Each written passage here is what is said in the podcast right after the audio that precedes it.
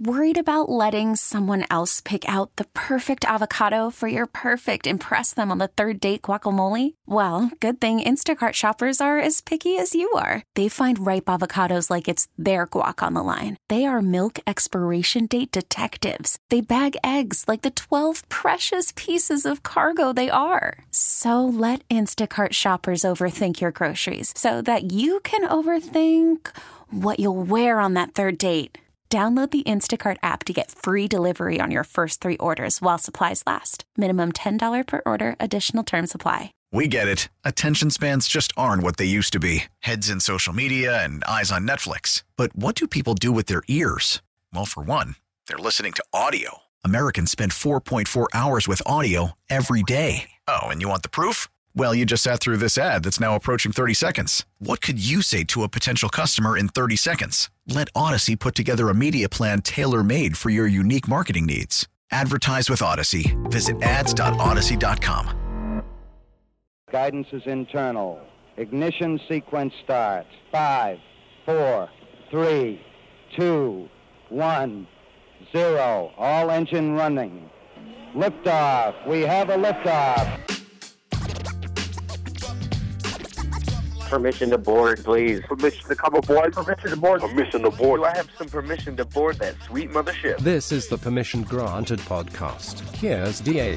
All right, welcome everybody inside the Permission Granted podcast, the show about the show, the show within a show.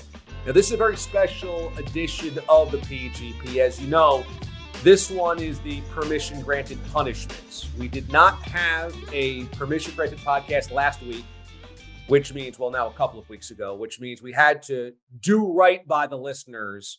And in doing so, we let you choose our subject matter. So coming up, you'll hear Pete the Body Bellotti talking about the new WWE with Triple H taking over for Vince McMahon. You'll hear Andrew Bogish discuss the rise and the fall of the Dave Matthews Band as he's traveling across the country to go see DMB. And in this side A of side C, if you will, I'm going over retro ballparks. This is what you guys voted on through a series of polls on the show. And now you're getting what you voted for. And so my guest is a guy that hosts his own podcast about this. He has a website about it as well and hosts an Instagram account about it. These are the old baseball stadiums that don't exist anymore and he's got the same nostalgia for the old as I do. So now you guys are really in trouble. Joining me from Lost Ballparks and the Lost Ballparks podcast is Mike Kozer. Mike, how you doing?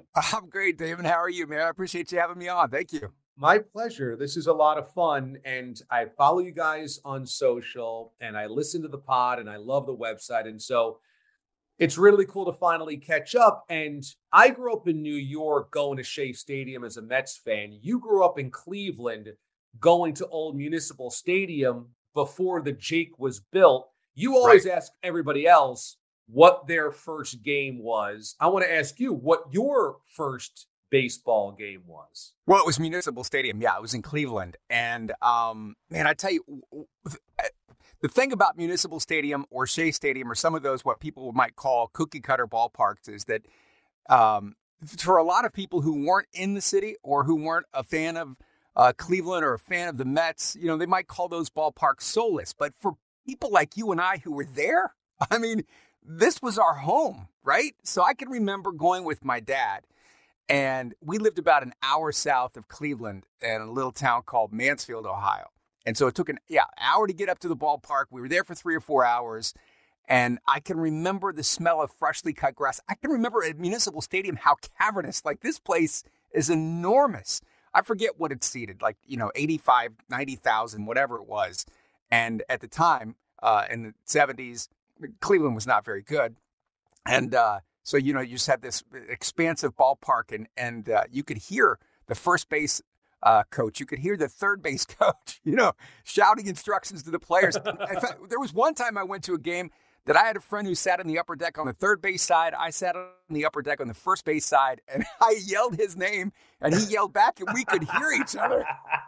And I'm thinking, I'm thinking, you know what? This this could only happen in Cleveland. And you know, was it was it a beautiful ballpark? No, but it was our ballpark, right? And I'm sure you feel the same way about Shea Stadium. You know, the the smells were, you know, you got the freshly cut grass, the popcorn, the hot dogs. That was great. But in the concourse, you know, it, it smelled like pee a lot of times. I mean, Yeah, it just sure did. But uh, but we loved it. And and I'm I man, I missed that ballpark so much. And you know, to have my dad with me um, for like six, seven hours, you think of the drive up, being there the whole time, the drive back, his undivided attention. That was a day at the ballpark uh, was fantastic and just provides for me, at least personally, some of the best memories of my childhood.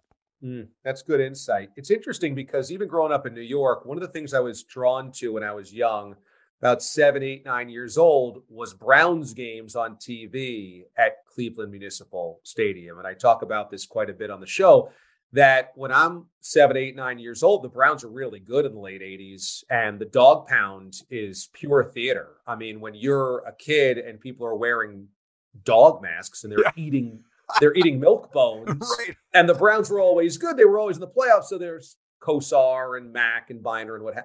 And I'm just like, this is amazing. These these human beings are eating dog bones, and then the stadium itself was so captivating because it was so large and cavernous and dark. And you know, Right. when you're watching Browns games in January, it's already going to be dark, but it gets dark at like three o'clock in the afternoon, and it just seemed like out of a movie. So there there was something, even though it was you know, I'm sure decrepit and falling apart in the 80s by that time. My goodness, there was just something about the theater of that place that seemed magical. Oh yeah, you know, you look at the ballpark, uh, uh, and and it, it was not glitzy. Obviously, it wasn't fancy in any regard, but it, it had a blue collar feel, just like the city. And so you went in when you went in there, it felt like Cleveland. And um, you know, and I I think I speak for for most folks who grew up in that area. Um, you know, we miss it, and uh, and we loved it. So I've been to a series of ballparks that no longer exist, not the old ones like Ebbets Field or the Polo Grounds.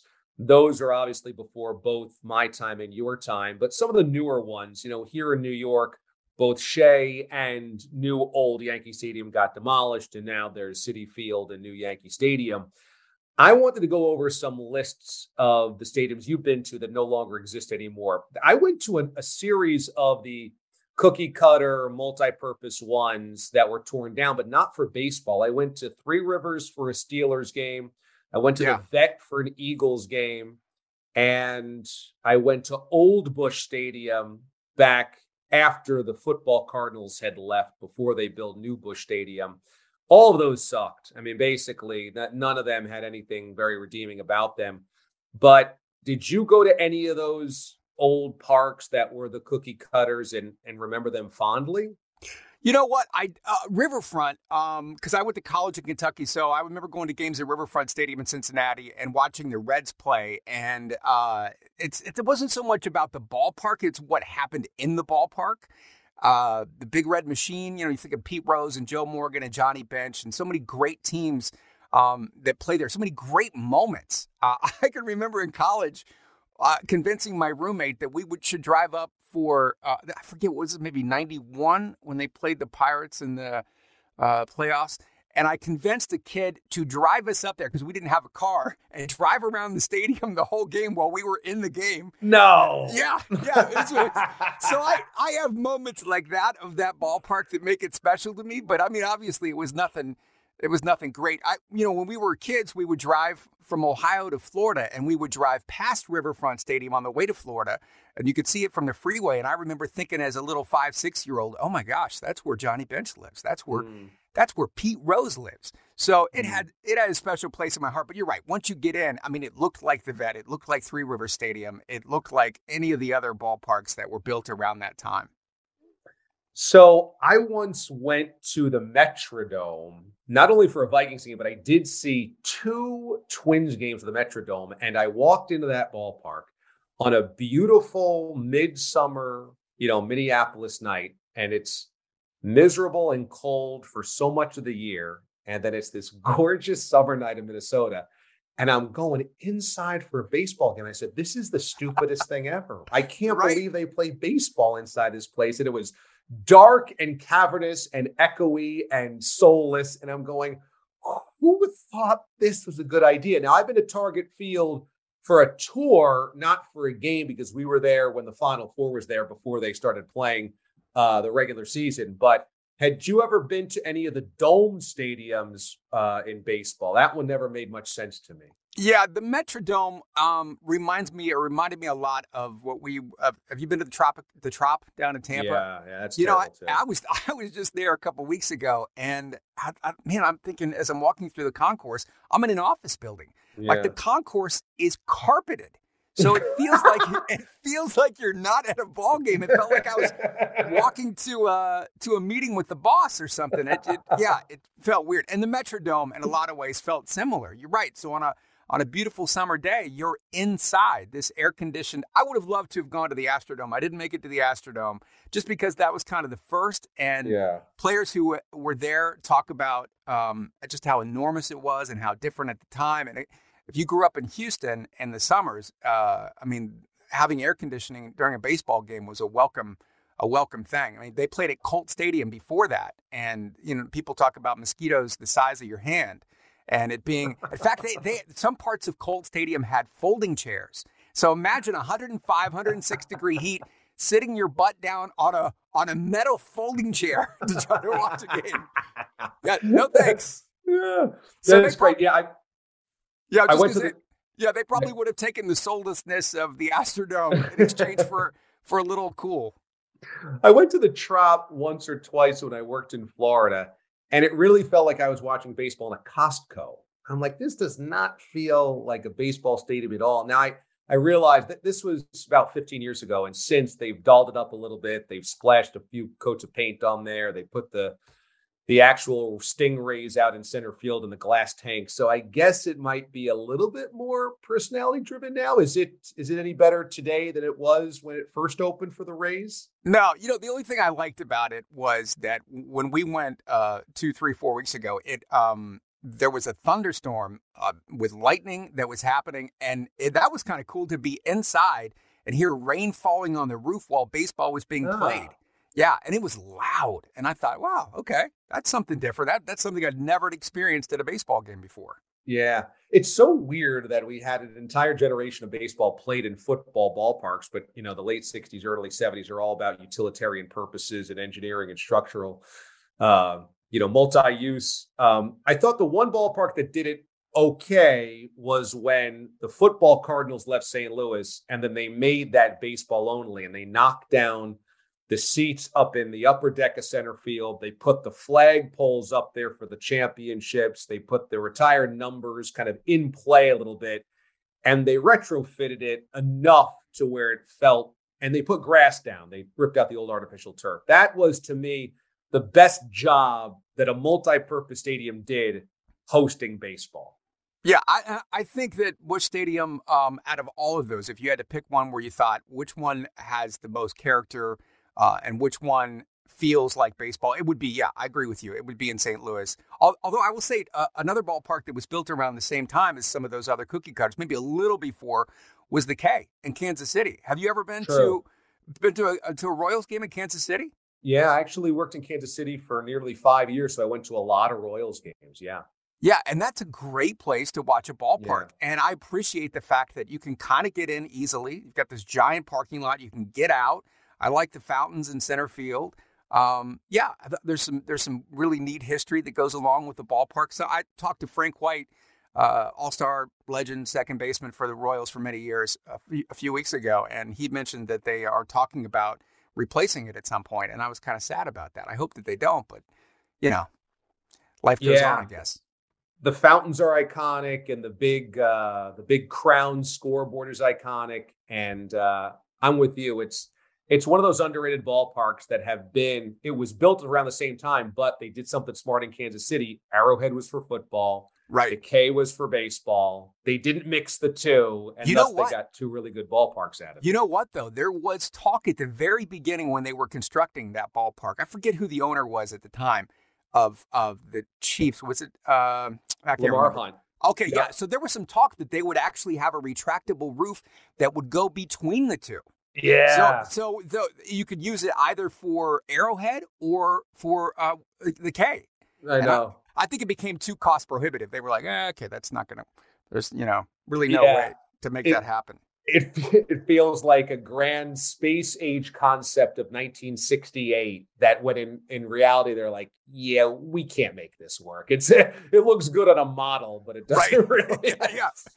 it's not going to really not going to really work We could pull out a Lego set and try to construct that, but like in practical reality, that's probably Yeah. not going to happen. so i'm wondering you, you know you speak to these former players i mean you've had ripken on frank white on you've had all these really unbelievable hall of fame players when you get a hold of them and you're like hey what i want to do is talk about your old ballpark are all of them like yeah that's a great idea or does it take some selling because i i don't imagine many players are as nostalgic about ballparks as you and i are Yeah, there are some that that are not, um, and some who are not interested. I got a call a couple weeks ago. I was so excited because I had been working for months to try to get Sandy Koufax to come on the podcast, oh wow and um, so I had his number. It just in case it would ring, I would know who it was. And, you know, it's labeled Sandy Koufax, and then one day, phone starts ringing and it says Sandy Koufax. I'm like, you have got to freaking be kidding me! Sandy Koufax, No. the gre- I mean, arguably the greatest Oh. pitcher of all time, is calling me. Yeah. So, so it, but it's funny to go from the height of euphoria that he's calling you to what happened next. Uh, so in like 10 seconds, you could have the highest of highs and the lowest of lows. And he was calling just to tell me he couldn't do the interview. Like he was, Mm. and you know, Sandy Koufax, if you know anything about him, he's an intensely private guy. You look back over the last 40, 50 years, he has done a handful of interviews and mostly with people like Vin Scully. He just doesn't do them. He's Yeah. not interested. He's not he's not interested in talking about his career, about baseball, about any of it. He just doesn't want to. So he was nice enough guy. He just called and said, "Hey, Mike, um, I appreciate you reaching out. I just wanted to let you know that I'm I'm not going to be available to do the podcast." And I thought, well, what what a sweet guy to even call. and and you know, speaking of that, uh, another sweet guy. Well, I at the very top of my wish list was Vin Scully. Right, I Mhm. wanted Vin so bad. Back in November of last year, he started following Lost Ballparks. And I can remember the day he did. I was running around the house, like I, screaming. I couldn't believe it. I was hugging my wife. Vin Scully's following Lost Ballparks. What a great, what a great moment. And so I began to develop a, a conversation with him and his people about. I said, "Hey, look, I'm I'm developing this podcast. Um, I would love for you to come on." Now, at this point, there is no podcast. I'm just thinking about it, and there are obviously there's no audience. Uh, there's nothing to show him. Hey, this is our this is our reach. This is who we're going after. Nothing.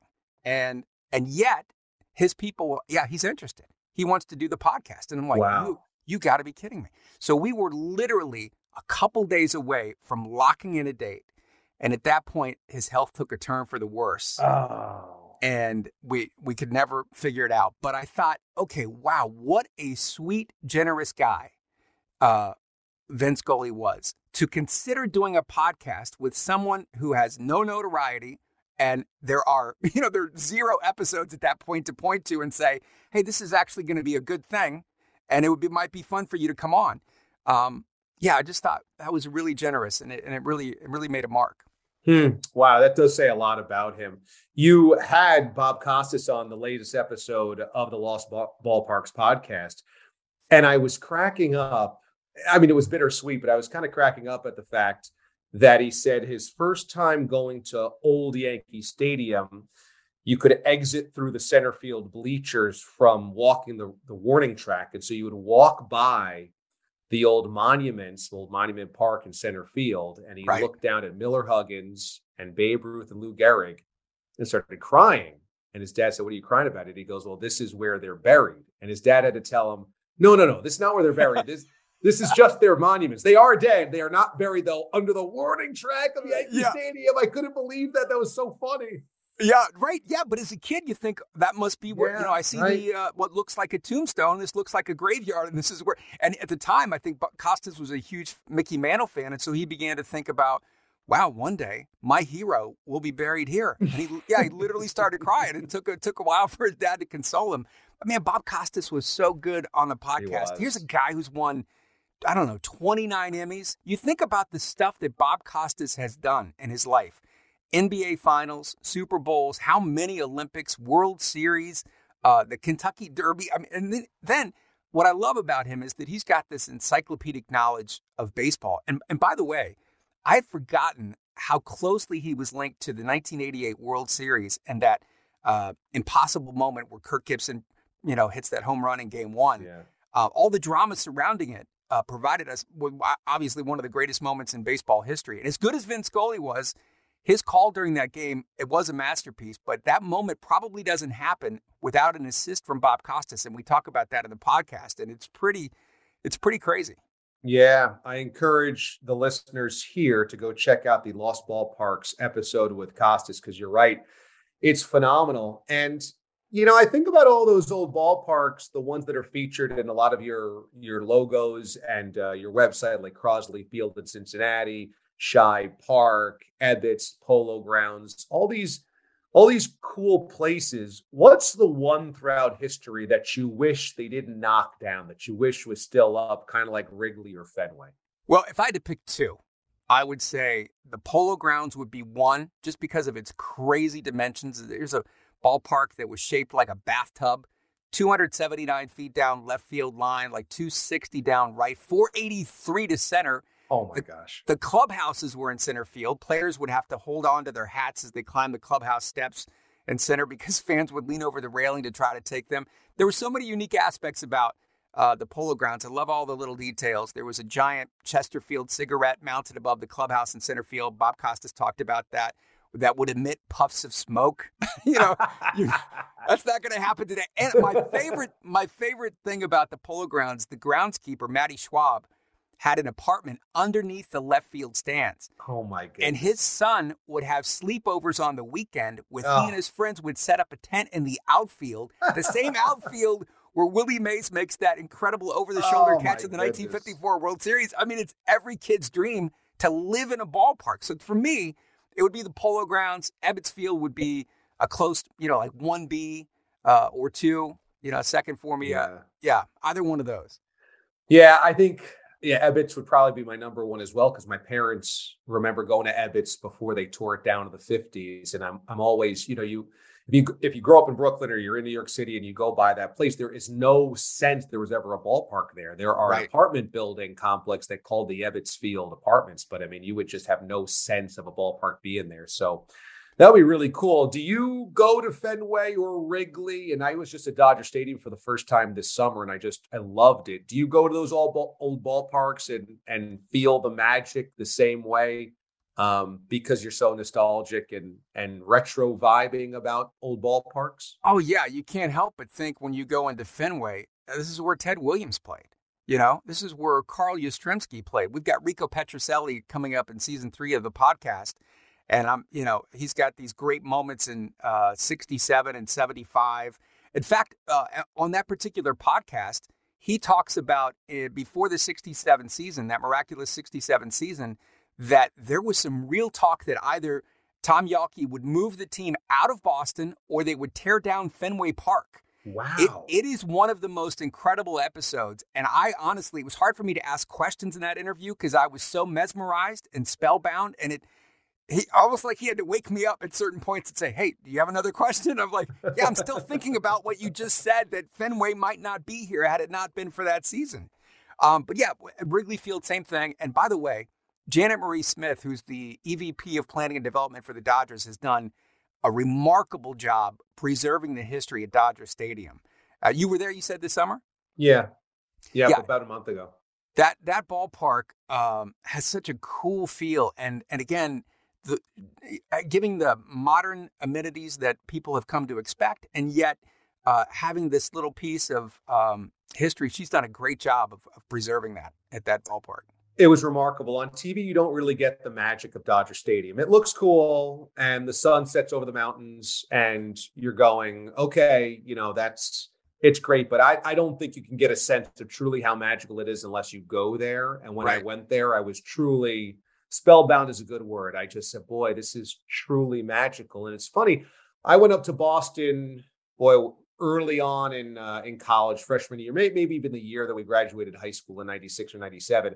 And there were at that point bumper stickers that said "Save Fenway Park," and there was a real movement of potentially knocking down Fenway to modernize it. And now you would never do that 25 years later because it's such a it's such a draw because it's old. But I'm I'm so thankful that Wrigley and Fenway and to a lesser degree Dodger Stadium survived those um, those years because now I don't think they'll ever knock them down. Those three are worth too much money because they're old. Yeah, uh, but you you think about what happened in the last 20 years though to some great ballparks that we I wish had had uh, been afforded the same opportunity. Tiger Stadium. I know. You know, so you look at what's there now. We gave up Tiger Stadium mm-hmm. for where they're playing now. And I think they've got the flagpole that was at Tiger Stadium is still kind of in the same general location where the Police Athletic League play in Detroit. They kind of recreated a, or not recreated, but they built a field there. Um, but it, you know, uh, that one, that one stings a lot for me because Tiger Stadium, man, where Ty Cobb play, Al Kaline, Mark the Bird Fidrych, uh, and those magical yeah. mid seventies. I mean, that that one was tough. Comiskey Park was tough too, and I get that th- those parks had become decrepit. But you know, so we gave up Comiskey for guaranteed rate field. I mean, you know, Comiskey where Joe Jackson played. Yeah, yeah that that uh, that's tough. I wish there was something that we could have done to retrofit or add the modern amenities, but yet keep those ballparks because those those will be missed for a long, long time. Yeah, no, I'm with you on on that. And uh, I went to Tiger Stadium, its final season, only one time ever. I went in 99 and I got a press credential through my student radio station. And so I got to go to the press box where Ernie Harwell called all those games and it hung from a raptor with a cable yeah. system. And That's I'm just like, this feels so archaic and prehistoric, but this is so cool. And I don't want to see this knocked down. And unfortunately, as you said, it was knocked down. And Comerica looks nice, but it ain't Tiger State. No, it's not. And you know, Jon Miller was on the podcast. Jon Miller's the uh, play-by-play voice for those who don't know for the Giants, and has been uh, on Sunday Night Baseball with Joe Morgan for many, or did that for many, many years. Uh, I think his broadcast career is 50 years, something like that. And so he was on at season one, um, episode six, and Jon talked about the first time he went to Tiger Stadium in the early 70s, like maybe 74, 75. To get into the broadcast booth at Tiger Stadium, they had to open a hatch there was a hatch that they had to actually climb down. And he said, like, every couple of innings, someone would open the hatch and lower down hot dogs or drinks. Oh, my God. And so I love that. So was it the most comfortable? No. But where else are you going to get that? You know? that is incredible. But all these cool memories are captured so well on your podcast and on your Instagram account and on your website. It's lostballparks.com. The podcast is Lost Ballparks Pod. And then on Instagram, it's at Lost Ballparks as well. And Mike Kozier is the host. And I just love it because I'm filled with nostalgia in sports the same way that you are. So I love that you've done this. I love the work that you put into it. I love the guests that you get. And uh, this is really cool to catch up. Season three, when you had Costas on, was that the start of season three or the end of season two? That was the end of season three. Yeah, uh, beginning. I'm sorry. The, that was the premiere of season three yesterday. So okay. yeah, yeah, so we're just getting started. 10, 10 episodes in season three and a, and a, lot to come. All right. So Costas, look for Costas as the first episode of season three. More episodes to come from Lost Ballparks, and you can catch up on the previous two seasons as well. All places that podcasts are available. Mike, this is awesome, man. Thanks so much for joining us. Hey, thank you for having me. I really appreciate it. And uh, thanks for the support. Means so much. Yeah, my pleasure. That's Mike Kosier of Lost Ballparks. Coming up next as part of the permission granted punishments, you've got Pete the Body Bellotti talking Triple H era in the WWE. So stick around. That's right now. Welcome to a very special edition of the PGP. This is Pete the Body Bellotti as we talk about the transition in WWE as the legendary promoter Vince McMahon has announced his retirement and has stepped aside, opening the door to his daughter, Stephanie McMahon, to become a co CEO, and Triple H to take over the creative side of WWE, which will always be the most scrutinized of the whole process, considering the legacy Vince has left. And as we all know, Vince McMahon involved in a lot of legal issues, which has which may many people believe led to his retirement. And now Triple H has had maybe about a month running WWE Creative and bringing back people from NXT that he had once coached and once worked with when he was running that part of WWE. So to here to talk about it And to uh, go through the whole thing with me is my friend and fellow wrestling nut and aficionado, Kurt Semder of News 12. Kurt, welcome. Hey, Keith, how are you? Nice to talk to you again. Having uh, spoken to you about this, uh, what, what was it, WrestleMania? I think one of those years we, we did this last, so it's good to be back with you. That's right. Yes, uh, and I, I, thought you would be the be a great uh, person to have on about this because we've discussed in the past creative and and creative has become very much a sore spot for a lot of people watching WWE. But, oh yeah. But first, let's start with the Vince side of it when you heard Vince McMahon was retiring, your initial reaction was?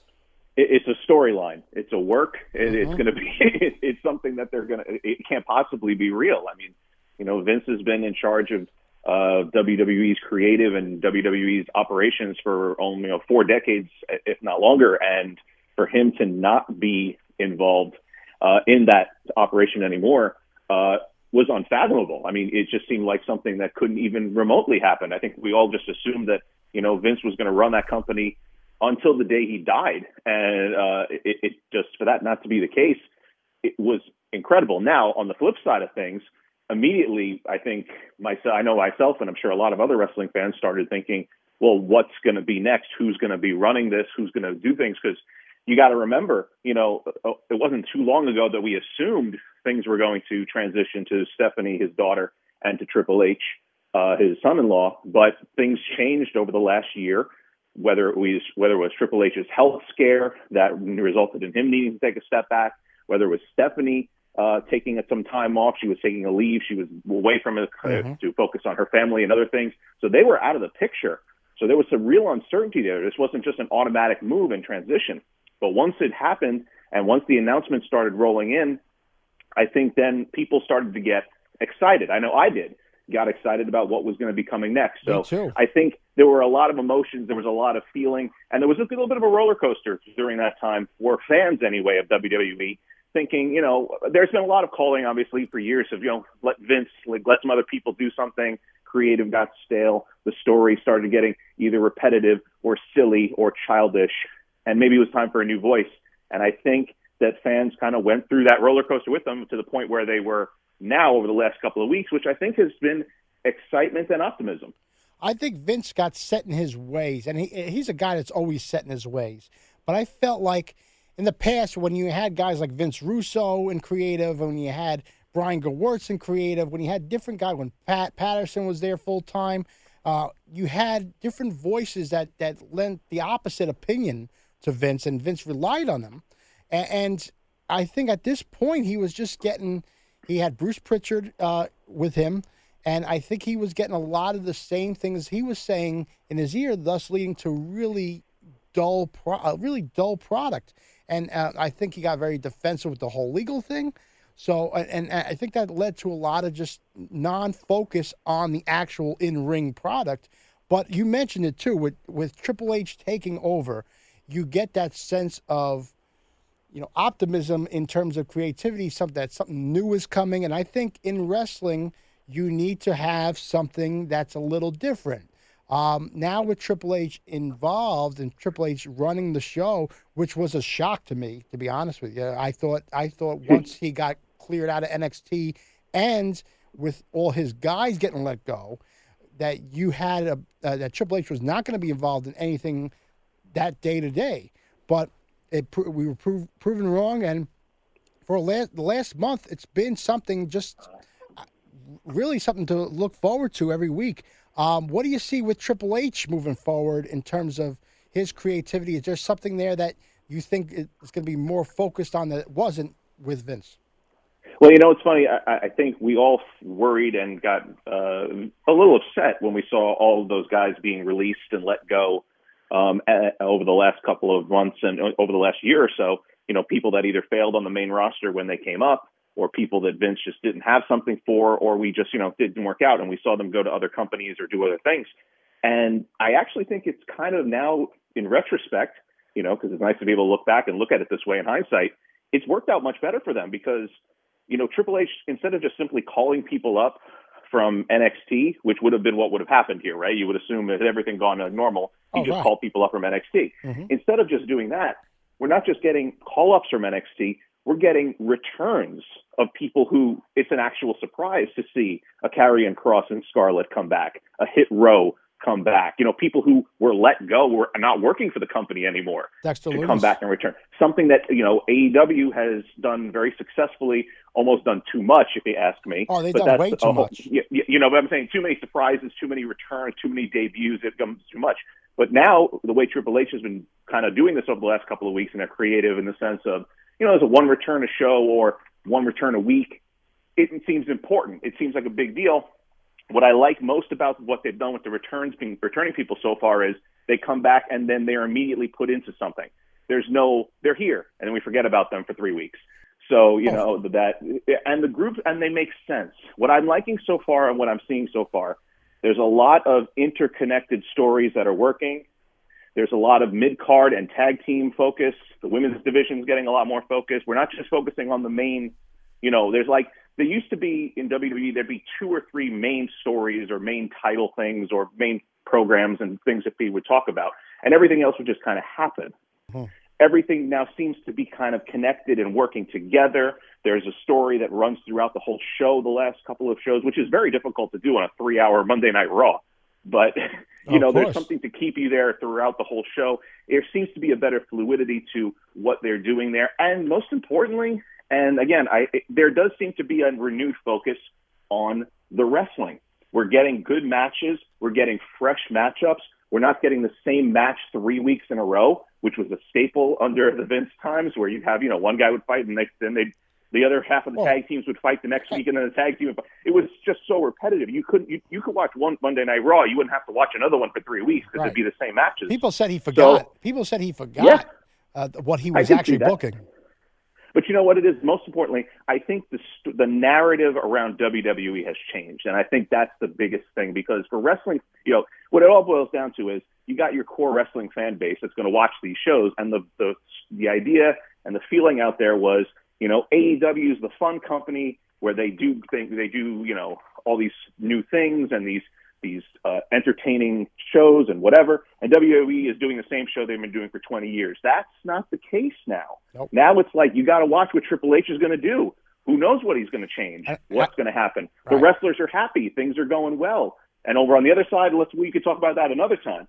But the point is, the, WWE's got a new whole a whole new kind of attitude towards them, and I think it's going to work in their favor. Well, I think also the fact that Triple H was in the ring, I think that's Oh, a, yeah. that's a big deal because I mean Tony Khan uh, hasn't been in the ring, but he's had he has an edge. They see, both of them have edge have an edge.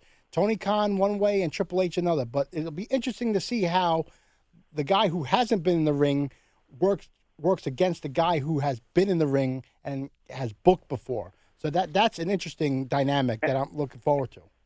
And don't forget who where the influence comes from there. You know, Vince obviously was heavily influenced by his father, but he had his own vision of what he wanted to do, and he was constantly booking and putting together a show in that vision of what he wanted over 30, 40 years. Right. Triple H is heavily influenced by, you know, uh, Mid Atlantic wrestling and the, what he watched as a kid growing up, NWA, all that stuff. So he's got that, but, but at the same time, that's not to say he's not heavily influenced by Vince and WWE.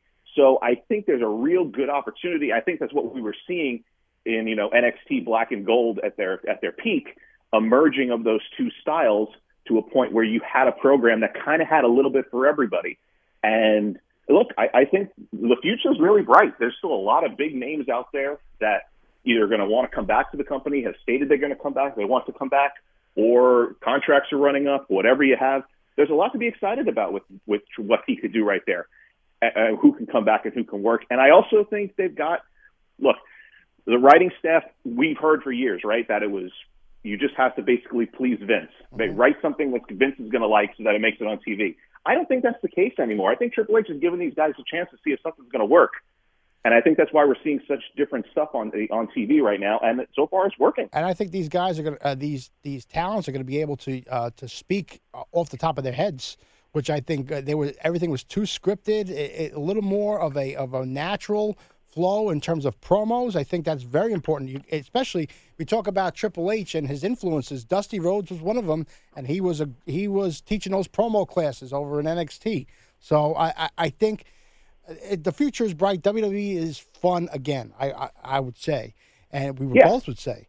But um, but talk talk about in terms of the continuity. That uh, I'm going to go back to what you were talking about earlier.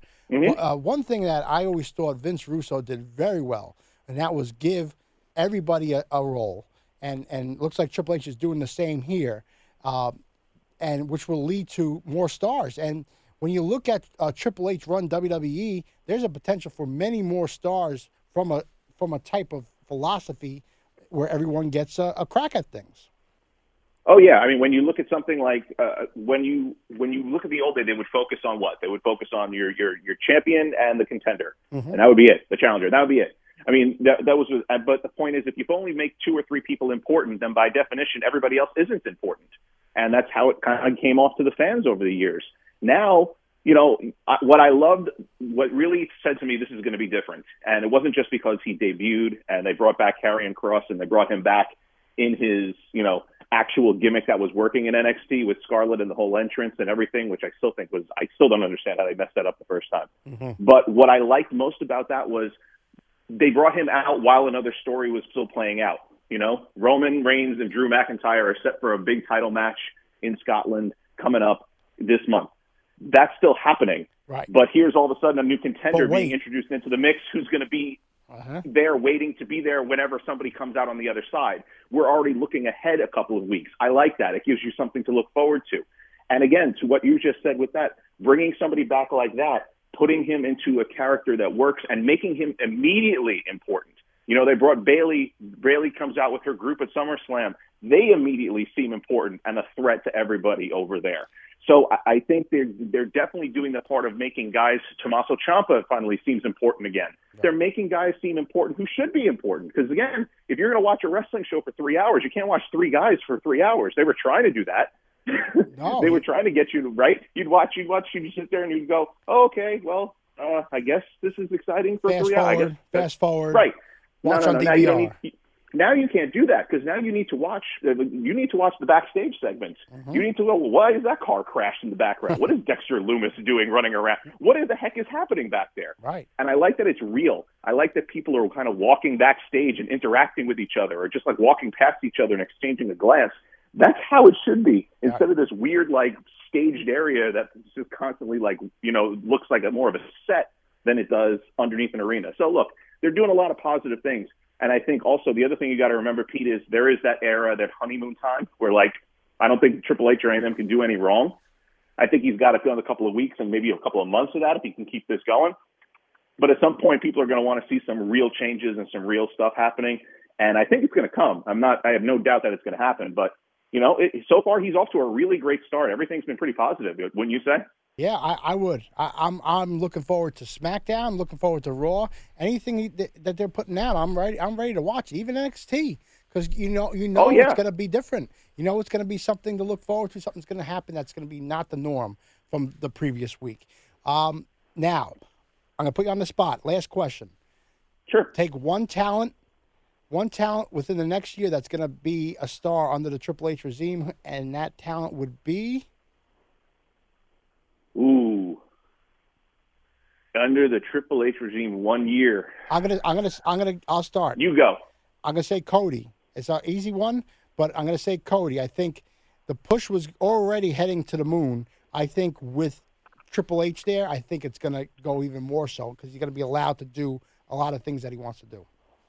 You know, we talked about that a lot. We talked about with Cody. I've been talking with other people too, wrestling fans who were worrying, like, "Oh God, is Cody going to get his push derailed now?" You know, because of the back history of Triple H and smashing the throne and all that. I don't think so. I think Triple H is first of all, if there's any personal feelings there, I don't think there are to begin with. Secondly, Triple H is too smart. Pardon the joke, but he'll do what's best for business. And right now, Cody Rhodes in a main event push against Roman Reigns, whether it's at a WrestleMania if they can't get The Rock or post WrestleMania if they can get The Rock, is the money match. That's the big match they've got left on their card right now. The deck they've got is Cody Rhodes against Roman for the belt. I would do it at the Garden, and that's where I'd have Cody beat him. But that's just beside my. That's my own. That's a separate thing. Um, I like. I'll give you two. I'll give you Karrion Kross is the one I was mentioning right before because I think he's on his way right now, and he's a guy who Triple H has always wanted to push to the moon. So I think he's going to push him right now. I think uh, Tommaso Ciampa is a guy who's going to get a big push under Triple H. I could see him being a star with perhaps a returning Johnny Gargano and maybe bring that tag team back together and put them do something with them. Uh, the last one I'm just going to tell you is, I, I, you know, the whole women's division is going to look better. That's oh, yeah. what I really will, will tell you. I think the whole. I think. I think he's going to refocus a women's division that has a lot of talent, but I think over the last couple of years, kind of got a little bit. Uh, they lost their focus. You know, they introduced tag team titles on both NXT and on the main roster. They had the two championships. There was Ronda Rousey mixed in here and there. We had a lot of the same people doing things. The whole Sasha Banks uh, and Naomi thing there's a lot going on there. I think he's going to get everybody back onto the same page here and really focus that women's division up. And I think it's going to be really strong once they get everybody on the right page. So I think Triple H has a lot of star potential if he wants to do this the right way. It's going to take some time. I think people got to be patient, but I like what he's doing so far, and I think they're going in the right direction. You know, the, nothing's going to be the same like under Vince, but it's going to be different, and I think that's a good thing. Kurt Semder of News 12 uh, as we give the whole lay of the land in WWE lands with everything going on with Vince leaving and Triple H taking over creative. Kurt, it's been fun and it's going to be a fun year and, and then some in WWE. Thanks a lot. You got to Pete anytime. And that's Kurt Semder. And uh, coming up next on the next part of Side C, it's Bogus. He's talking about uh, the best and worst, or maybe worst, of the Dave Matthews Band. Take it away, Bogus. Man, this is weird starting one of these without Sean babbling, yelling syllables and words to intro me into side B of the PGP. This, of course, is side C. It's me, Bogus, doing my punishment for not doing an actual PGP the week that DA was off. This one's been hotly debated, hotly contested by myself.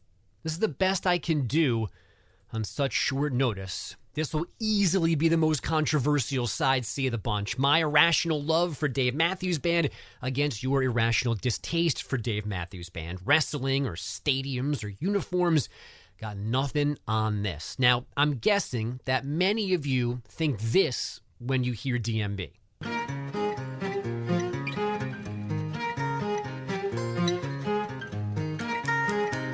Satellite in my eyes like a diamond in the sky. How I wonder. But there's also this. Don't drink the water. Don't drink the water. There's blood in the and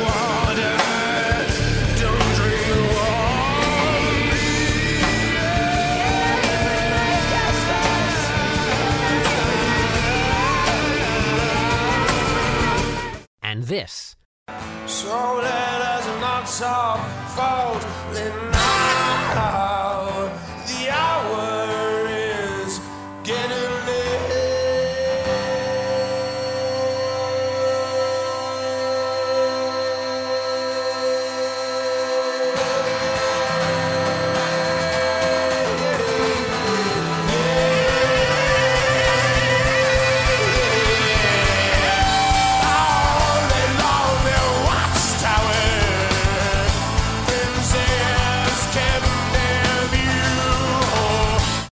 So you can get a love song, acoustic magic, straight rock, or an epic cover. That's why people like me follow this band around the country or to other countries, breaking down set lists and hoping to hear a rarity.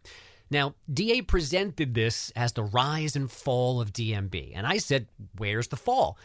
And yes, there have been some stumbles, like the incident where their tour bus driver dropped hundreds of pounds of sewage on people on a boat going down the Chicago River. But who hasn't made that mistake before?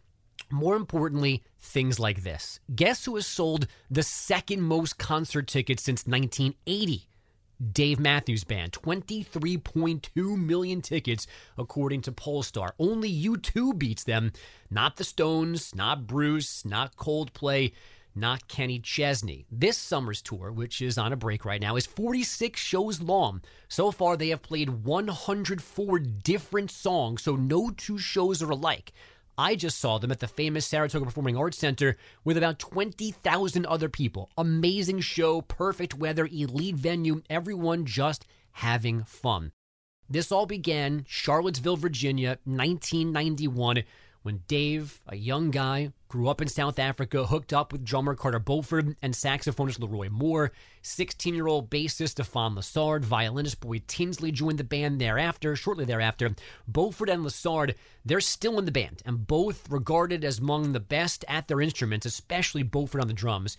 Tinsley left the band after some controversy a few years ago.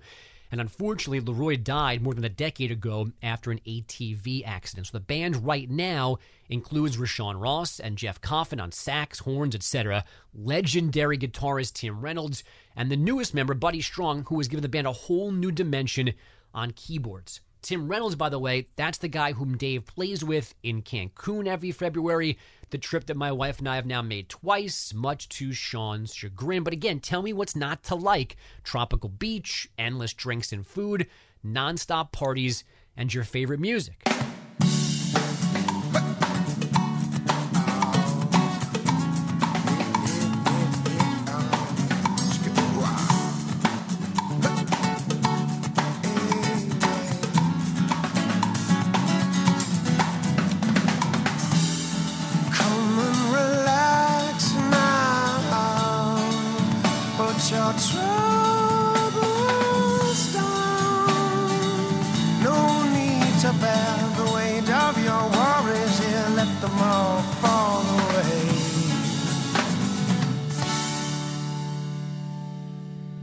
Now I guess this is side B of side C as we continue to talk about Dave Matthews with a fellow Dave fan. You hear him all the time during the DA show.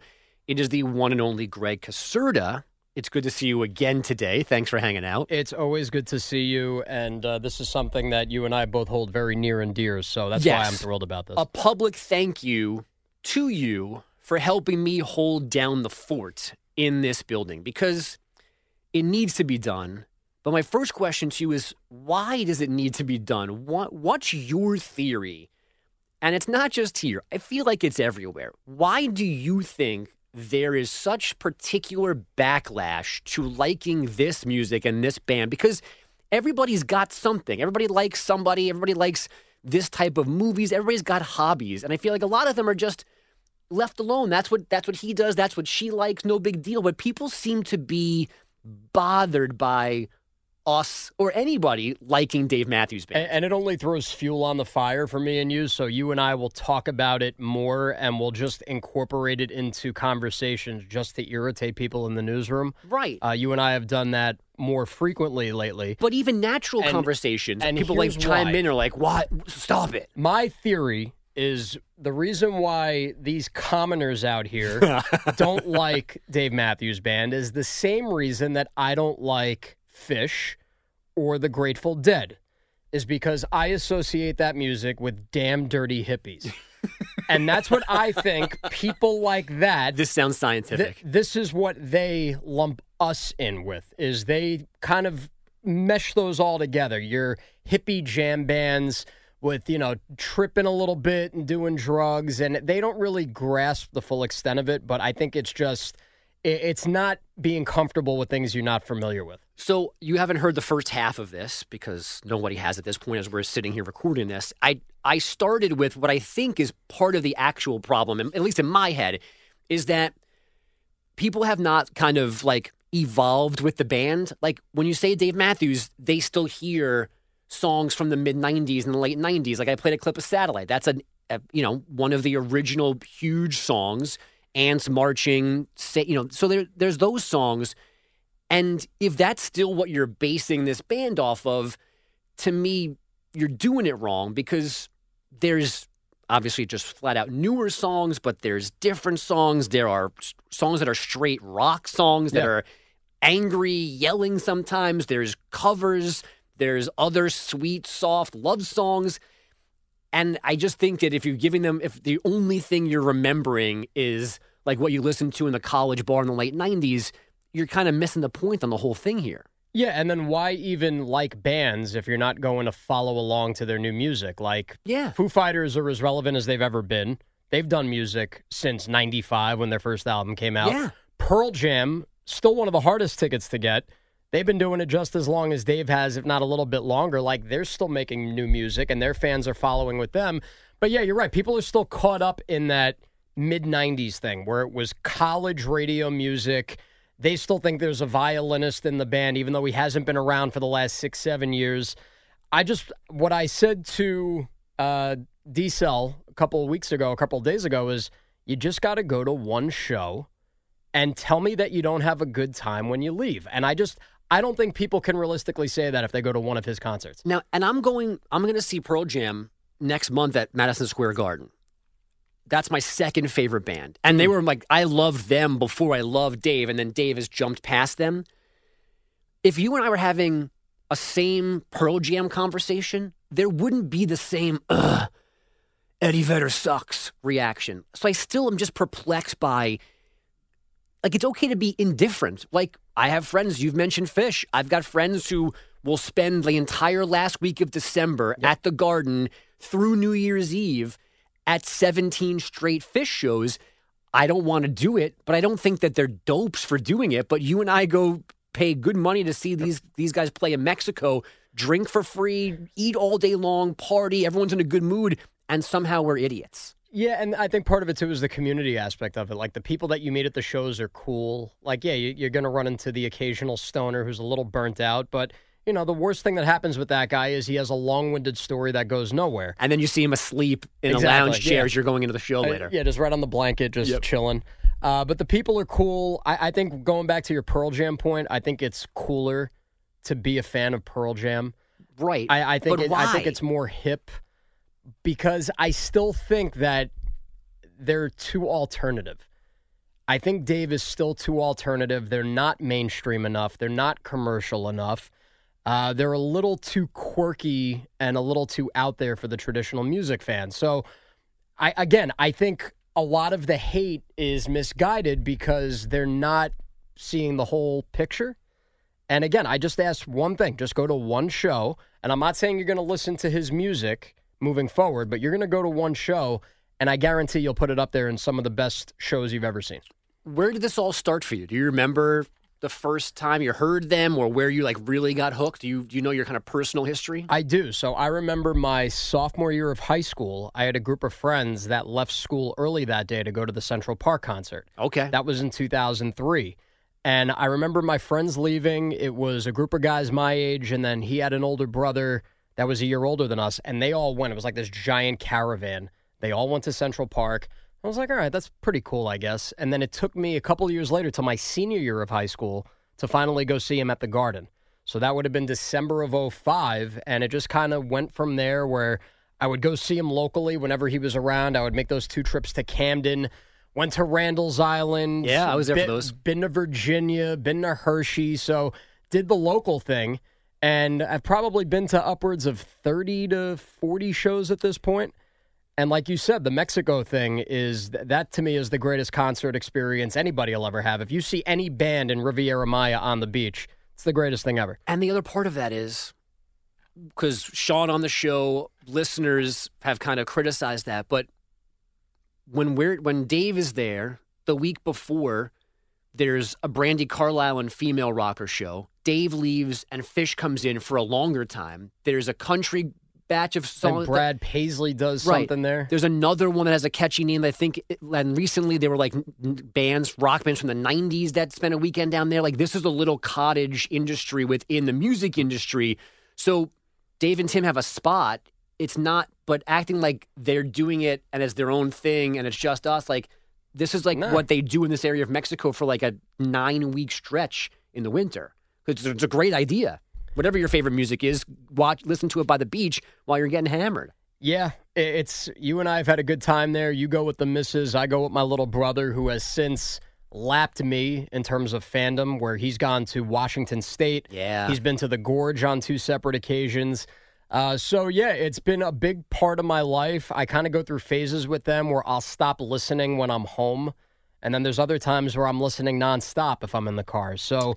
It's uh, it's cyclical and uh, it makes people here sick, and that makes you and I very happy. Yeah. Uh, I got to point out, my, for me, I was already in, and I didn't know it at the moment, but one of my first shows has arguably the number one moment in Dave Matthews Band history. I was at this giant stadium show where they were playing one of their most popular closing songs, Two Step, and it started thunder and lightning.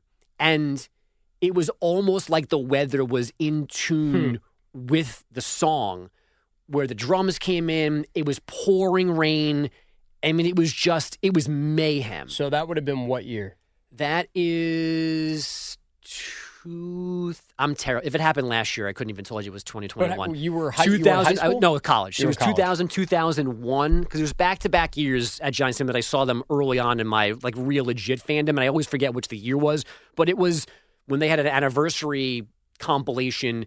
The fans picked it the number one song. This was for their 20th anniversary, so like you know 11 years ago now. And it's one of the on the short list of like mega Dave moments. And, And I I was just don't know that to be there. story. I wasn't familiar You've with that oh, story. yeah, so man. I've never heard that version. Yeah, I don't I don't know any of that. And the, so there's a couple of spots where you can find it, um, and you can hear the, you, the the recording has been officially released, and then there's some fan video and some sta- you know stadium video of the performance, and it's like special effects. The thunder and lightning just fit the music perfectly timed when the song starts. Like it's you couldn't is have done it. video of it or is it just audio? Uh, there's so there's a, there's good quality audio. The video is not. I don't know why the band hasn't released the video that they put on the boards in the stadium. But I've never seen a good quality video. But the audio is great. And then another aspect of it, let's not forget, is I'm a huge Springsteen fan. That's probably my number one band all time. Okay. And I've started going to concerts by seeing him. And again, probably two dozen shows. But it it got out there that they were going to have a tour next year. And when tickets went on sale, they were next to impossible to acquire. Mm-hmm. I've never had that issue with Dave Matthews Band. If you want, you can still go get lawn seats for 35, 40 bucks. You're not paying 100 to 200 dollars for upper level seats. So they're still representing the common fan and not all bands can do that. Like Pearl Jam's a tough ticket. It's expensive. Springsteen, The Stones, U2, uh, not that they're not great bands. They're some of the best, but they're also unaffordable for a lot of people. And as I mentioned in the first half of this, the second most concert tickets sold since 1980. Dave Matthews. I did see that. Second to U2. Yep. And after you broached this with me talking about doing this a couple of days ago, I happened to see it that day. And I was like, well, I could just point to this and there's all the evidence you need. I mean, the numbers back it up. All right. Well, I'm glad to have you in this fight, and I appreciate you checking in with us today. brother. You're the best, man. I'll talk to you again soon. All right. That's Greg Caserta, and that's me and Bogus, and Side C on the rise and not fall of Dave Matthews Band.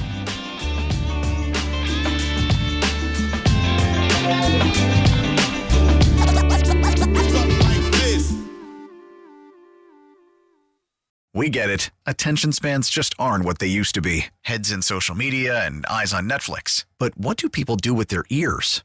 Well, for one, they're listening to audio. Americans spend 4.4 hours with audio every day. Oh, and you want the proof? Well, you just sat through this ad that's now approaching 30 seconds. What could you say to a potential customer in 30 seconds? Let Odyssey put together a media plan tailor made for your unique marketing needs. Advertise with Odyssey. Visit ads.odyssey.com.